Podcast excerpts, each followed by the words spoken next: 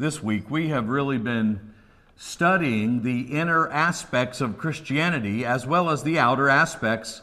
But most of all, we've been focusing on being authentic and genuine. You know, if there's anything that causes shame to the cause of Christ, it's those who are inconsistent in between what they proclaim and the way they live. It is inconsistency in what we say or what we pledge allegiance to and then show by our behavior what our true allegiance is to. And so we've been trying to eliminate or erase any discrepancy between our claims to be followers of Jesus Christ and really imitating Him. We've been trying to understand how important it is for us to have an inner life that expresses itself in our outer deeds, and how important it is to get to make sure that those are uh, those aspects are clear and solid so that we will be successful and not vacillating in our Christian commitment. We talked last night about James 4 and verse 8, a Bible that tells us about a double minded man. It says that a double minded man is supposed to cleanse his hands from sin and purify his heart. That means to make single. Why? Because that's what is expected by God is for us to be genuine and authentic in our behavior, and our deeds are not supposed to be sinful, and our heart is supposed to be pure. And anything else other than that is hypocrisy. In James 1 8, it tells us that this double mindedness is evidenced in instability in our Christian endeavor. It says a double minded man is unstable in all his ways.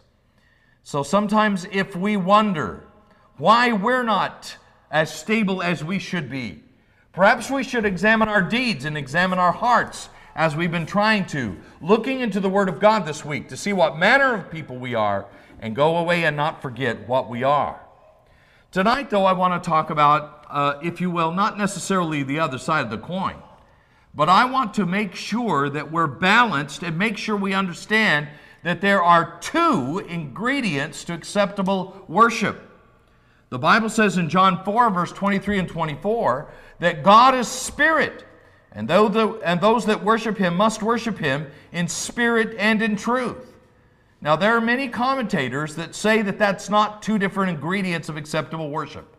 They will say correct spirit means basically with our spirit. In other words, a man must worship with spirit and according to truth.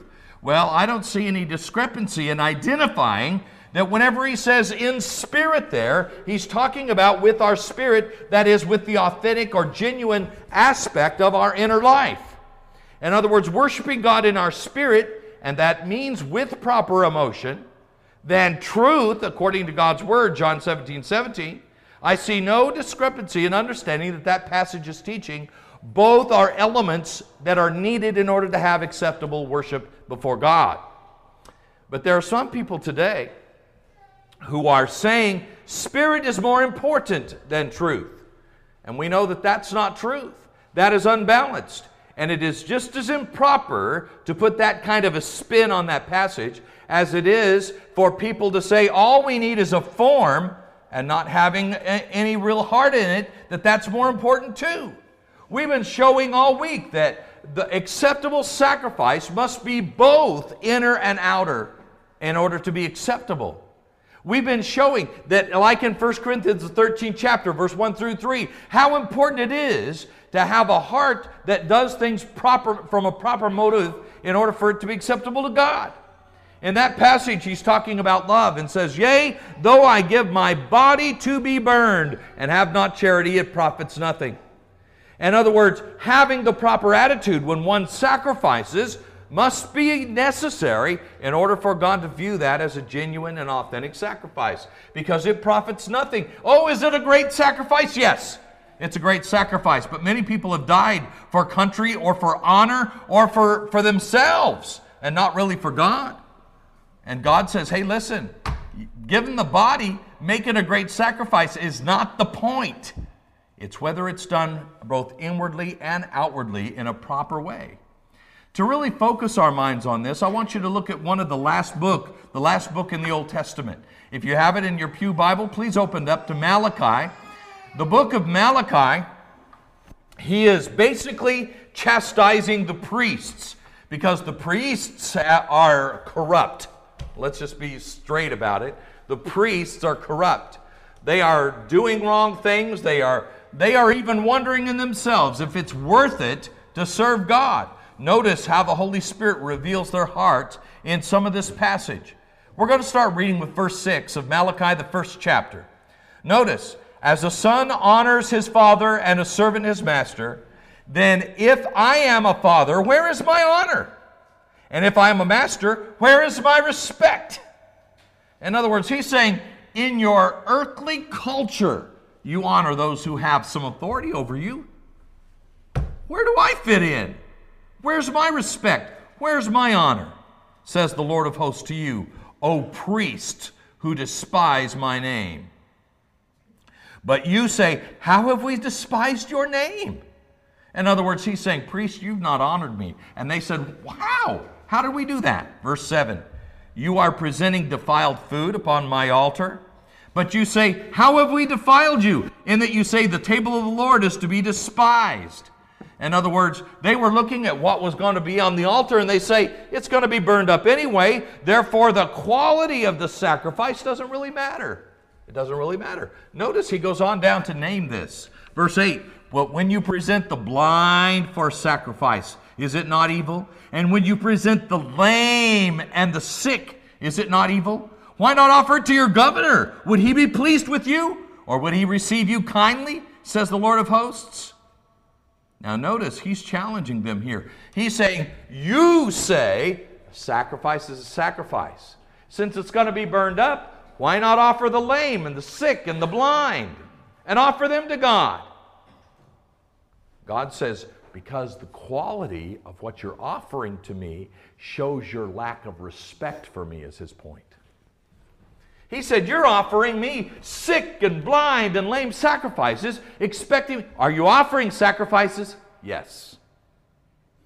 Are they quality sacrifices? No. Because of that, others dishonor me. That's what he's saying.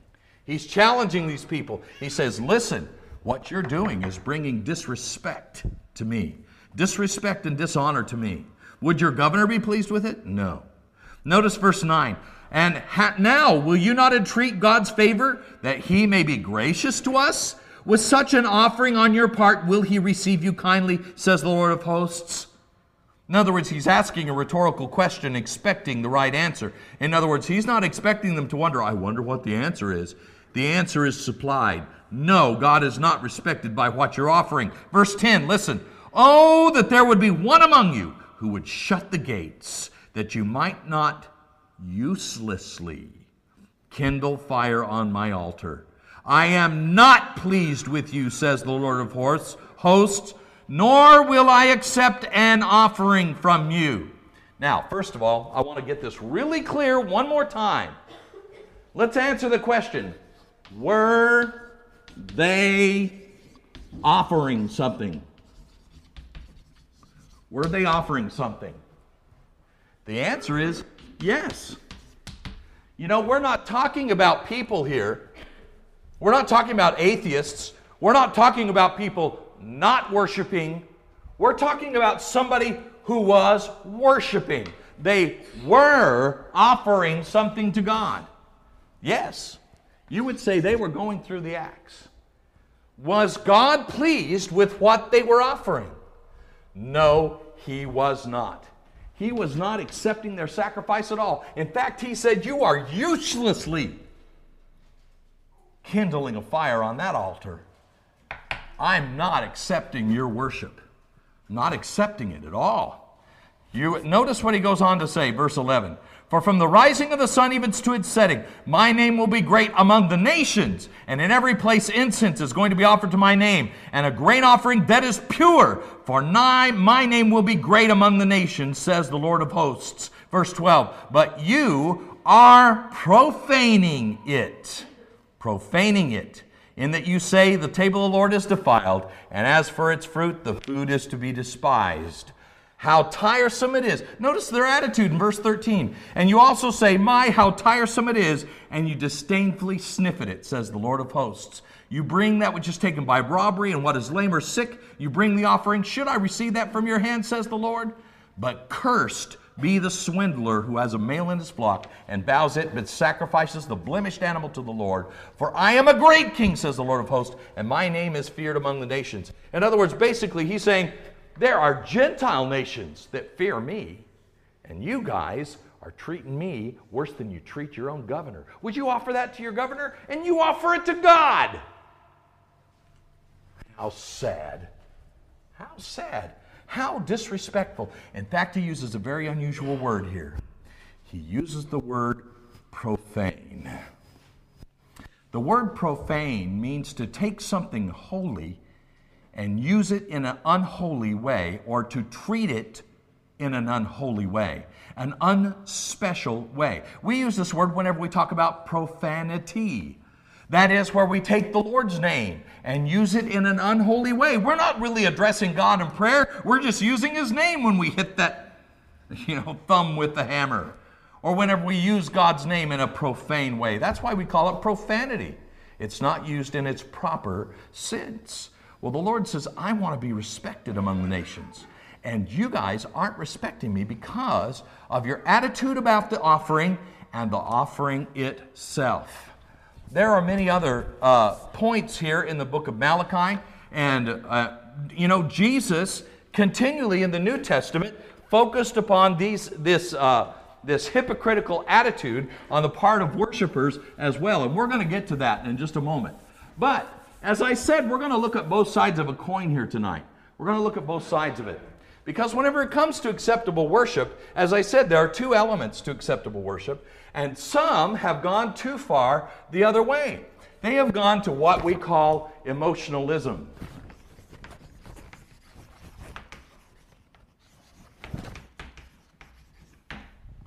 Now, what is emotionalism? Well, emotionalism is just as biased as formalism, if you will, in that it goes so far that it believes that somehow the emotion itself is what we're after. That an emotion is what we're after, and that's what worship is all about, is just generating a certain emotion amongst us. And then if we can get to that place, then oftentimes the, the ends justify the means, and we get this emotion about our religion, and emotion is all that it is. Emotion is an end of itself. Well, tonight, that's not true either. That's not true. That is just as wrong as formalism, doing something without the right attitude, or doing something for an emotion without the right objective as well. Both of them are just as wrong. And I think we need to really identify here what we're talking about. Let's examine emotions and what the Bible has to say about them and how they are sometimes in this world we go to two extremes. And yes, I do believe this applies to us in a very real sense. What we've been talking about this week is change. And sometimes people look at what happens in the church about our worship and they said, our worship needs to change. Now, sometimes they're talking about the form. And that can't be changed. True worship is true worship, period. John 4 23 and 24. It's either acceptable or it's not acceptable. The form is either right or wrong. You're either imitating what happened the night Jesus was betrayed or you're not. That's just all there is to it. But sometimes they're talking about the attitudes. Sometimes they're talking about the attitude that offering is made. And sometimes that does need to change. But sometimes they go so far as to say, well, the attitude is more important than the form. And that's wrong. That is just as wrong. You go too far one way or the other. Two forms or two extremes. Just because it's extreme doesn't make it right. Sometimes the truth really is a combination of both of these ideas. And that's what we want to show tonight is that some people worship emotion. You know, whenever you talk about dating someone, I've heard some people, they say, well, you know, I don't know if I love them. And whenever they're so immature, you begin to talk to them about infatuation. You talk to them about friendship, and your kids come and they want they want their the, some of these issues sorted out. I don't know how I feel about this person. And, and and I said, well, how would you feel if that person didn't love you. And oftentimes that sorts it out real quick. Well, you know, I wouldn't love them. Then I say, well, then you're not in love with them. you know, you're not in love with them. The Bible says a friend loves at all times. Uh, faithful are the wounds of a friend. You know, in other words, a friend you like whenever they're uh, they're supporting you, and you like whenever they're they're uh, chastising you or correcting you. And you know that's what the it, friend loves at all times. And whenever we love somebody, it's not just conditioned on their behavior. God loves us while we were yet enemies. The Bible says in Romans the fifth chapter. That's the kind of love, mature love is shown. Oh, does God love us? Oh, yes, He loves us. Will He accept us in our sin? Not on your life. God wants us to repent. We've learned that this week. Acts 17 30. God commands all men everywhere to repent. Well, if God commands me to repent, if He's critical, then He must not love me. No, that's wrong. God loves you, but He demands you repent. You see? And then, whenever it comes to relationships and, and things like that, People sometimes only want one kind of relationship. They only want love, they only want peace, they only want joy, and anything that causes them to maybe be reflective or maybe be remorseful or maybe have other feelings, they don't really think that that's proper in the church. Well, my friends, whenever we sing songs of praise to God, sometimes those songs of praise are joyful in that they express the hope that we have in heaven. But if somebody dies, as was ha- we've had happen here in this congregation in the last week, sometimes we have grief. And sometimes we sing songs of mourning, being not in our heavenly home. Sometimes we as a congregation can appropriately sing the blues because that's the authentic way we feel at this moment. If a leader dies, is it proper to go and sing the fastest possible song? You know, there are some people that just don't think worship is happening unless that pedal is to the metal. And we sing that song as fast as we can sing it. Have you met those brethren? In fact, they sing it so fast you don't even know what words you're saying. They try to sing songs fast. They say, worship's got to be fast, it's got to be quick, and it's got to go, go, go sometimes it's appropriate for us to slow down and sing songs of soberness and sing songs of longing in an appropriate, slow fashion because it needs to be authentic and real.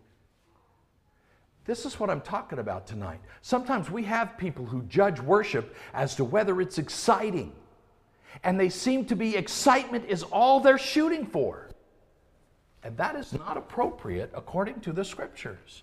Sometimes they want a better felt than told truth. They want just just just get every, you know, and other brethren, they're just not in touch with their emotions at all. And anything that's emotional, they get to feeling uncomfortable about because emotions are out of control. What is the truth then on this? Well, emotions have a scriptural role in the life of the Christians, and the Bible speaks of it. Yet, whenever emotions become the object of worship, we're in grave danger as well. So, let's talk more in detail about this. In the scriptures, the Bible tells us in 1 Corinthians, the 14th chapter, and verse 40, that worship is to be conducted in a decent and orderly fashion. That is, in a, in a fashion that's appropriate to the assembly. Now, sometimes decently and in orderly is different even for different cultures. Now, Glen, what do you mean by that? Well, you know, throughout history, the church hasn't had clocks, especially digital clocks, or clocks that are set by the atomic clock. Throughout history, think about it. The church existed for uh, uh, a thousand, over a thousand years without literally timekeeping pieces. But when did they assemble? Well, they assembled to break bread on the first day of the week. The Bible says for them to tarry one for another until they're all assembled there. They didn't all show up within five minutes. Now, brother, and I've been at some places that five minutes till the, the audience was empty. I mean, there wasn't anybody there. And within five minutes, if you dropped your pencil in the hall, you better step back because you're going to get trampled if you try to pick it up. There is a rush of Christians in that door, just you could feel a breeze. They create a breeze. And whenever services are over, it's just the biggest rush to get out. We seem to be so precise. But you know, you can't take that concept everywhere. To the churches in Africa, those brethren assemble and they start singing before they get there, and whoever shows up, they start singing. And then they wait till everybody gets there, and they're all singing until everybody gets there. That's their culture, and that's the way they do it. But you know, decently in order there and decently in order here might be two different things. We might consider somebody that starts a song before services started to be a little out of place. Whoa, I didn't know services started. And it might be disruptive. You see, it has to do with its culture. Some people are a lot more easygoing in some places than others. But the Bible does tell us to have certain appropriate things. He says, listen, I want it done decently and in order. I don't want it to be raucous. I don't want it to be rowdy. I don't want it to be out of line, a service that does not reflect honor and respect for God. The Bible tells us whenever we, though, have worship, that it sometimes can be so formalistic that it lacks emotion at all. We sing songs in such a deadpan, mechanical way that the way and the attitude with which we sing that song has absolutely no relevance to its message or to its lyrics at all. You know? I remember singing that song, Come We That Love the Lord, and Let Our Joy Abound. You know, and, and, and everything, and it sounded like a horrible song, like it was something that was just horrible. And stand up for Jesus and revive us again. How many of us have heard Revive Us Again sung like a funeral march? That's just so out of character. The world is watching. When they come to worship, they look at the words because it's the first time they look at them.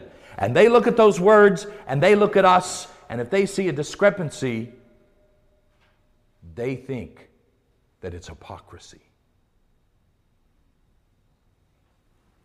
And maybe it's just because we've heard that song for the last 30 years of our life. Maybe it's just old to us. We need to be careful in our worship to make sure that our emotion is fitting the songs that we're singing. We need to have it as being a proper, proper and decent and an orderly way whenever we do choose the now, Terry, I'm going to tell this because I've often used this point here. whenever I first started teaching, I mean, we were young and doing different things. And I remember it was one of either the second or third lesson that I ever gave. I gave it on true worship in Cottage Grove, Oregon. On a Lord's Day morning, and Terry got up and led the invitation song, Oh, Why Not Tonight? Now, that's not necessarily bad, but I was going, Why not this morning? you know? Now, it just kind of, it fits. But you know, brother, we need to sing songs that are appropriate to what's being said to what is being talked about. It is appropriate, song leaders, to ask the teacher what he's teaching on and seeing if your songs can match the message that's going to be given that morning. That enhances worship, it enhances focus. It gets our minds properly addressing what's going to be talked about that morning. In, in Matthew, the 15th chapter, in verse 7, you probably all knew we were going to this passage, but in Matthew 15, Notice what Jesus said in verse 7 and 8. You hypocrites, rightly did Isaiah prophesy of you, this people honors me with their lips, but their heart is far from me. But in vain do they worship me, teaching as doctrines the precept of men. If it applies then, it applies now. Vain means empty, emptily or hollowly, and he says it's just like in the Old Testament. I wish that they would not have ever kindled the fire at all. In loving and serving God, in Matthew, the 22nd chapter, in Matthew 22, it involves our total being in worship. In Matthew 22, and starting in verse 37, he says, And he said to them, You shall love the Lord your God with all of your heart, with all your soul, with all your mind. This is great foremost commandment. And the second like it into it, you shall love your neighbor as yourself. God wants us to have a heartfelt religion. Is emotion necessary in order to please God? Well, yes. There is an emotion called love. Let's look at a few passages. I want you to follow along with me as much as you can. I'm going to repeat these verses twice. But in 1 Peter 4, verse 8, that is 1 Peter 4, verse 8, let's look at a few passages tonight. 1 Peter 4, verse 8, notice what it says. Above all, keep fervent in your love for one another, because love covers a multitude of sins. Does God expect us to have fervent emotions? Oh, yes, He does. Fervent emotions. We need to be in contact with our emotions because He says, I want some fervent emotions. I want you to fervently love your brethren. In 1 Corinthians, the 16th chapter, 1 Corinthians 16 and verse 22, notice what it says here. If anyone does not love the Lord, he is accursed. Maranatha. Does not love the Lord? Are we supposed to have love for the Lord? Or is that supposed to call for some emotion from us? Yes, it definitely does. Is there supposed to be the emotion of hope? And yes, hope does have an emotional aspect to it. We're going to notice more about that in a moment. But notice in Romans 12 and verse 12, if you will. Romans 12 and verse 12. it says here, rejoicing in hope, persevering in tribulation, devoted to prayer. Rejoicing in hope is rejoicing emotion? Yes. Is it caused by hope? Oh, yes. This is an emotion. Rejoicing is something that we are definitely supposed to have. And notice in Philippians 4, verse 4, he puts it even more specifically. Philippians chapter 4 and verse 4, uh, notice what it says. It says, Rejoice in the Lord always. And again I say, Rejoice! Rejoice! How many times have we had someone consider us to be unauthentic Christians because when we sing a song about joy, we express no joy while singing it? They have a right to say that we're hypocrites whenever we sing about joy and we're not expressing any joy. We're not emoting any joy, if you will. Notice in 2 Corinthians 7, verse 10. 2 Corinthians 7, verse 10.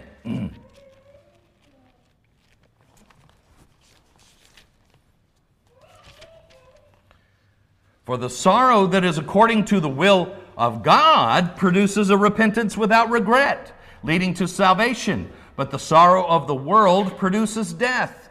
What is this verse suggesting? It's suggesting that sometimes, whenever we are taught some passage of Scripture, we, it produces within us a sorrow. A sorrow.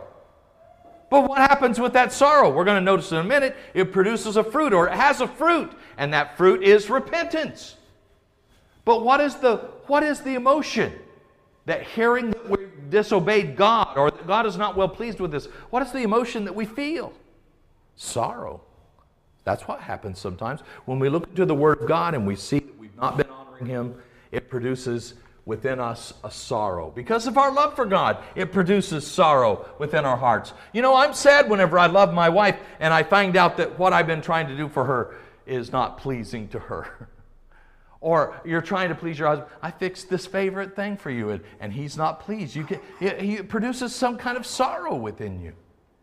Well, that is proper whenever we're trying to serve God and honor Him and find out that we've been doing something wrong. It produces sorrow, but not just a superficial sorrow. It's a sorrow that has some fruit to it. And we're going to notice that more in a moment. But this is a proper response to God's Word. I want us to get that. It's a proper response to God's Word. What about the emotion of hate? Is that a God given emotion as well? Yes, and I'm just going to, Proverbs 8 and verse 13, the Bible says we're supposed to hate evil and wickedness, and the wicked way even the Lord hates, the Bible says. There's to be the emotion of fear, Matthew 10 and verse 28. There's a place for emotion in the life and in the worship of the church, in the life of the Christian and in the worship of the church. There is a place for this. But this emotion must have a basis. It must be rooted in faith. It must be rooted in the Word of God. Faith comes by hearing, and hearing by the Word of God, Romans 10 and verse 17. This requires us to use our intellectual fa- uh, faculties in whenever addressing issues of emotion. In other words, let's be very clear about this. There's an aspect of love that is a choice. There's an aspect of love that requires obedience. God commanded in First John that we love one another. We make a, either a choice to obey or not obey. Well, Glen, how can emotion be commanded? How can a man be commanded to love his wife? Ephesians 5. Well, it is a command. So love is a choice, isn't it? Yes. What we love is a choice. Now, how we feel about that is our responsibility as well as just an emotion.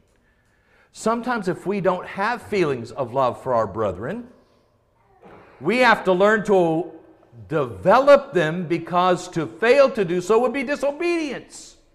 When a husband refuses to love his wife, he is being disobedient to God. When a man refuses to love God, he is refusing to be obedient to God. Whenever we do not subject our heart, soul, and mind to God, we are being disobedient to God. So, part of love, part of hope, and part of all of these things are choices, intellectual choices. There's a part of that within us. How we feel about things is not just a automatic response. There is a responsibility to feel certain ways about certain things, about our wife, about sin, and about these other things. Well, Glen, that's awful tough. It's hard for me to develop that emotion. My friends, that's the whole point I'm getting at tonight.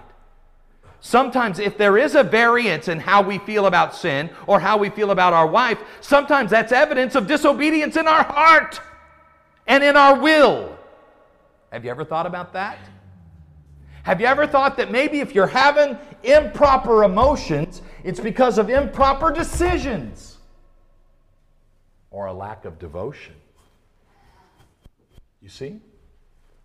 There's, that's symptomatic whenever we don't have proper emotions. It's symptomatic of other things. Whenever we read about God's love in the Word of God, we should be moved to love Him. Notice in 1 John, the fourth chapter, this whole book is dedicated to teaching Christians if you love God, you ought to love one another. But notice what he says here in 1 John chapter 4 and verse 9. By this is the love of God was, was manifested in us, that God has sent his only begotten Son in the world so that we might live through him. In this is love, not that we love God, but that he loved us and sent his Son to be a propitiation for our sins. Beloved, if God so loved us, so also ought we to love one another. Love one another he makes some rational conclusions here. He says, listen, because of God loving us first, doesn't that bring about certain other emotions? There are certain consequences to this love? Yes. He says, if this is the way God loved us, can't we now learn what it means to love one another? Yes, we can. God, uh, God wants us to understand that if we can feel this way in this situation, we ought to learn then to transpose our understanding of this situation to another situation. If you love here, why can't you love here? And so he tells us to learn from one experience and apply it to another. Notice, though, scriptural emotions, in other words, they have a foundation, they have a fruit that is born. They are not simply emotions for emotion's sake. They are emotions that have certain kind of fruits to them. Look, and this is the most important part of the lesson. I want you to listen very carefully to the next five minutes of this lesson. Listen very carefully and, and take notes. Listen very carefully. The emotion of love bears fruit in obedience. Notice in John the 14th, if you have your Bibles, please open to book of John, Gospel of John, John the 14th chapter, and verse 15. Notice what Jesus says here. If you love me, you will keep my commandments. there it is. He says, here's the fruit.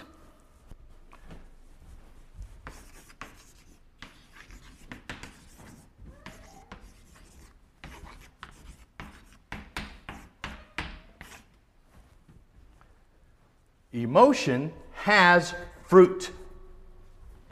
There's a consequence to that emotion. And God designed for it to bear a certain kind of fruit. Not emotion for emotion's sake, and not emotion alone.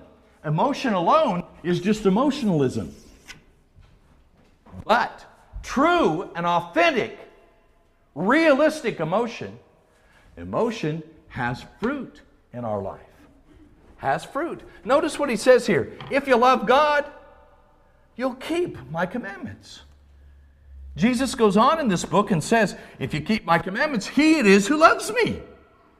Jesus determined that emotion by its obedience in their manner of life. Let's look at some other passages. In 1 John 5 and verse 3, if, you, if we've just came from 1 John, but notice in 1 John 5 verse 3,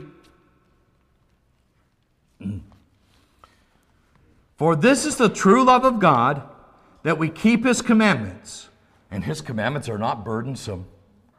You know, whenever you love someone, you're not going to find his commandments to be a burden. You're not going to find his restrictions to be in a burden. You know? It's just not going to be that way. You're not going to chafe against a command that you know was given for your welfare. God loves us. He wants to give good gifts to us. God did not give us commands just to give commands. He gave us our commands for our welfare, for our benefit.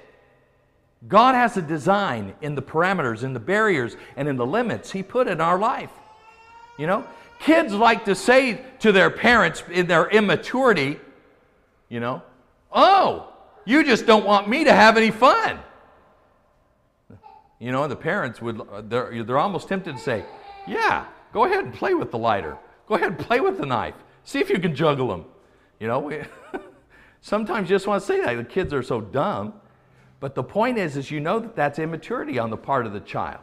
You say to them, no, the reason why I told you not to play with knives, you may not understand it now, but I don't want you to hurt yourself. Right? Sometimes you want to tell them to go out and play in the highway. But, but, but, most of all, you don't because you don't want to see them hurt. And that's why God told us uh, that there's parameters. That's why God told us not to do certain things. It isn't because He wants us not to have fun, it's because He knows it'll hurt us. He knows it'll be harmful for us. He knows that it doesn't promote spirituality. He knows that it's not good for us eternally.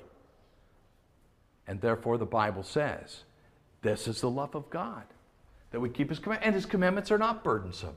Whenever you love God, His commandments are not burdensome.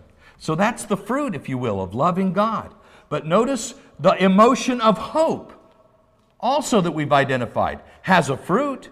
Notice what the Bible says in, in uh, Romans, the 8th chapter, in verse 24. In Romans 8, and verse 24.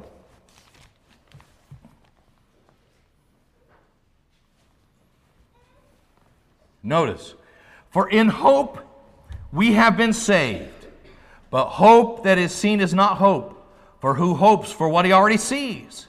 But if we hope for what we do not see, with perseverance we wait eagerly for it. Well, what is the fruit? What is the fruit of, of hope, if you will? Desire with expectation. What's the fruit of that? Patience, endurance. We endure. We endure.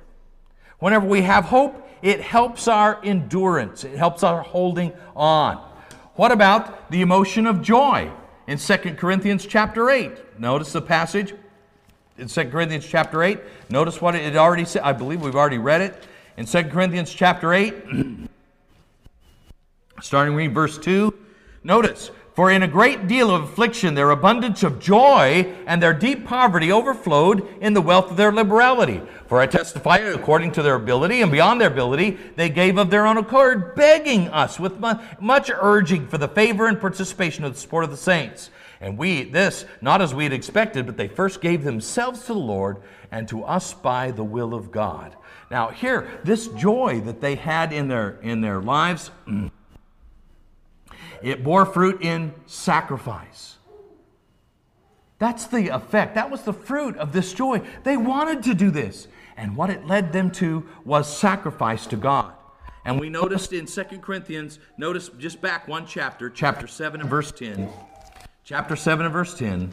Notice it says, For the sorrow that is according to the will of God produces a repentance without regret, leading to salvation. What is the effect of sorrow, godly sorrow? Repentance. It has an effect, it has a fruit attached to it. Notice the emotion of hate bears with it the rejection of error. In Psalms 119, the Bible says in verse 127 and 128, that the person who, lo- who hates the uh, uh, iniquity, who does not want to, to do those things which do not please God, that it affects them and they, and they can't stand false worship and false uh, ways before God. Psalms 119, reading verse 127. Notice, Therefore I love your commandments above gold, yes, above fine gold. Therefore I esteem right your precepts concerning everything. I hate every false way. So we don't we do not approve, we do not appreciate those who teach false doctrine and those who teach error. Not that we don't love the person, we love them as much as God does, or we should. But we hate the fact that false doctrine is being preached. We do not approve of it. We do not endorse it. We do not give it a greeting, as the, as the scripture says. Well, there's the emotion. The emotion of fear also bears fruit in departing from evil. The book, the book just flat out says that in Proverbs 16 and verse 6. The fear of the Lord causes us to reject evil. So, that God has a design for his emotions. God gave you your emotions. So, both aspects are wrong. To have formalism without emotion is hypocrisy. To have emotion without it being based on the scriptures is nothing more than fleshly. It is fleshly. People who just want excitement, they want thrills. You know, in our culture, and I'm going to be very plain here, I could go, I, I have several more pages because this was an interesting study, but I'm going to wrap it up here. Let's just wrap it up.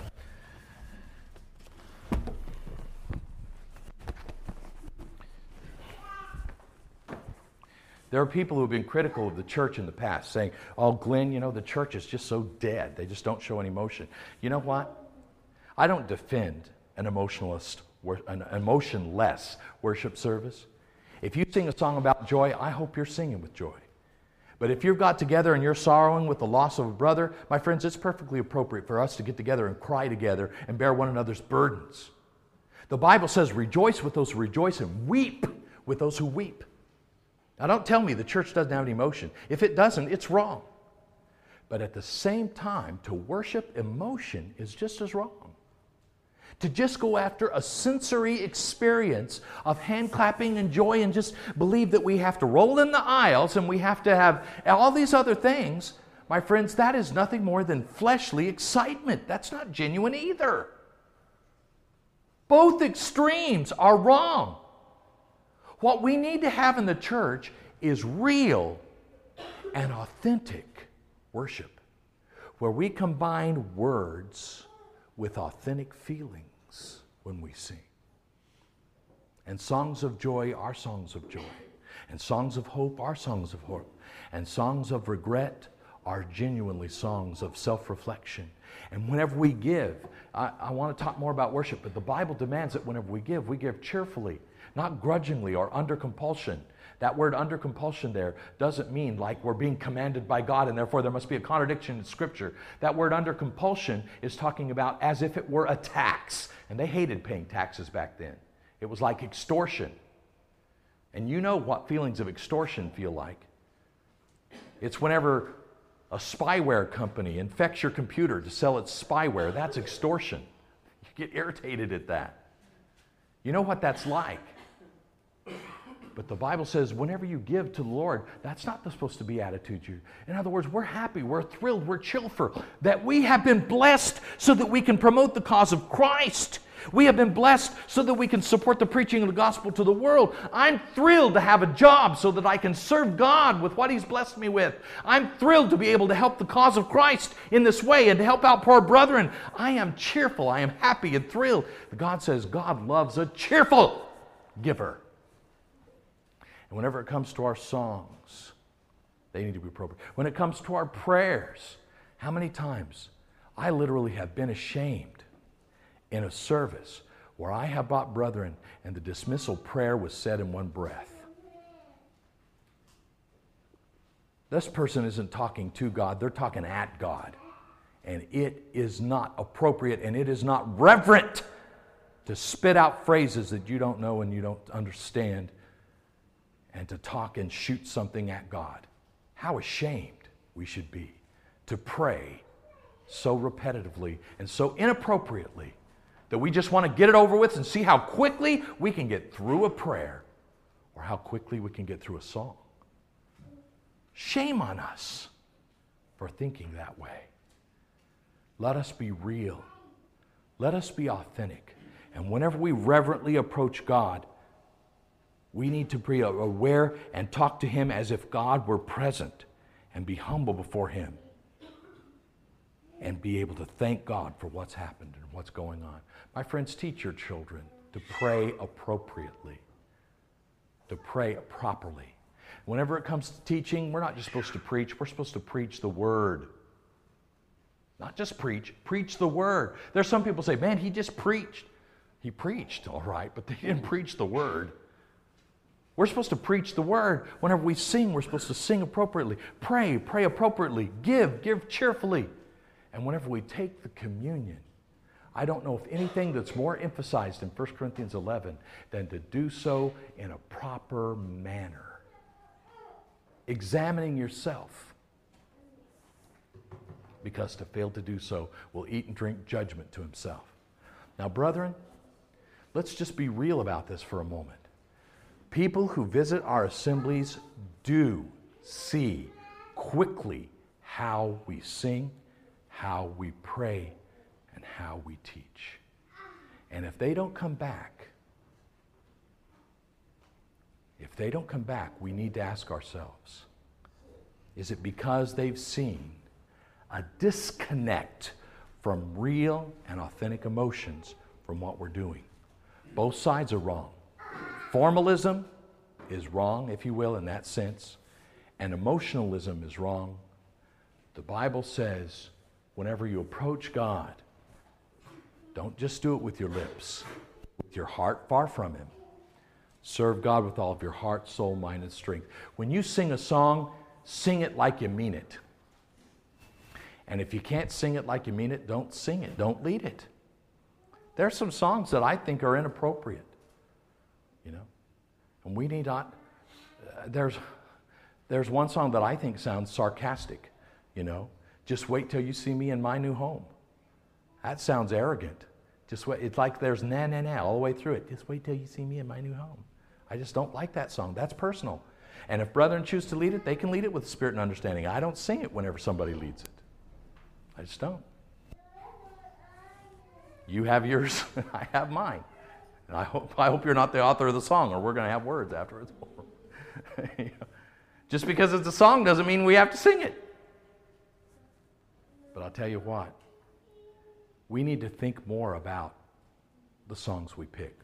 Do I hear an amen?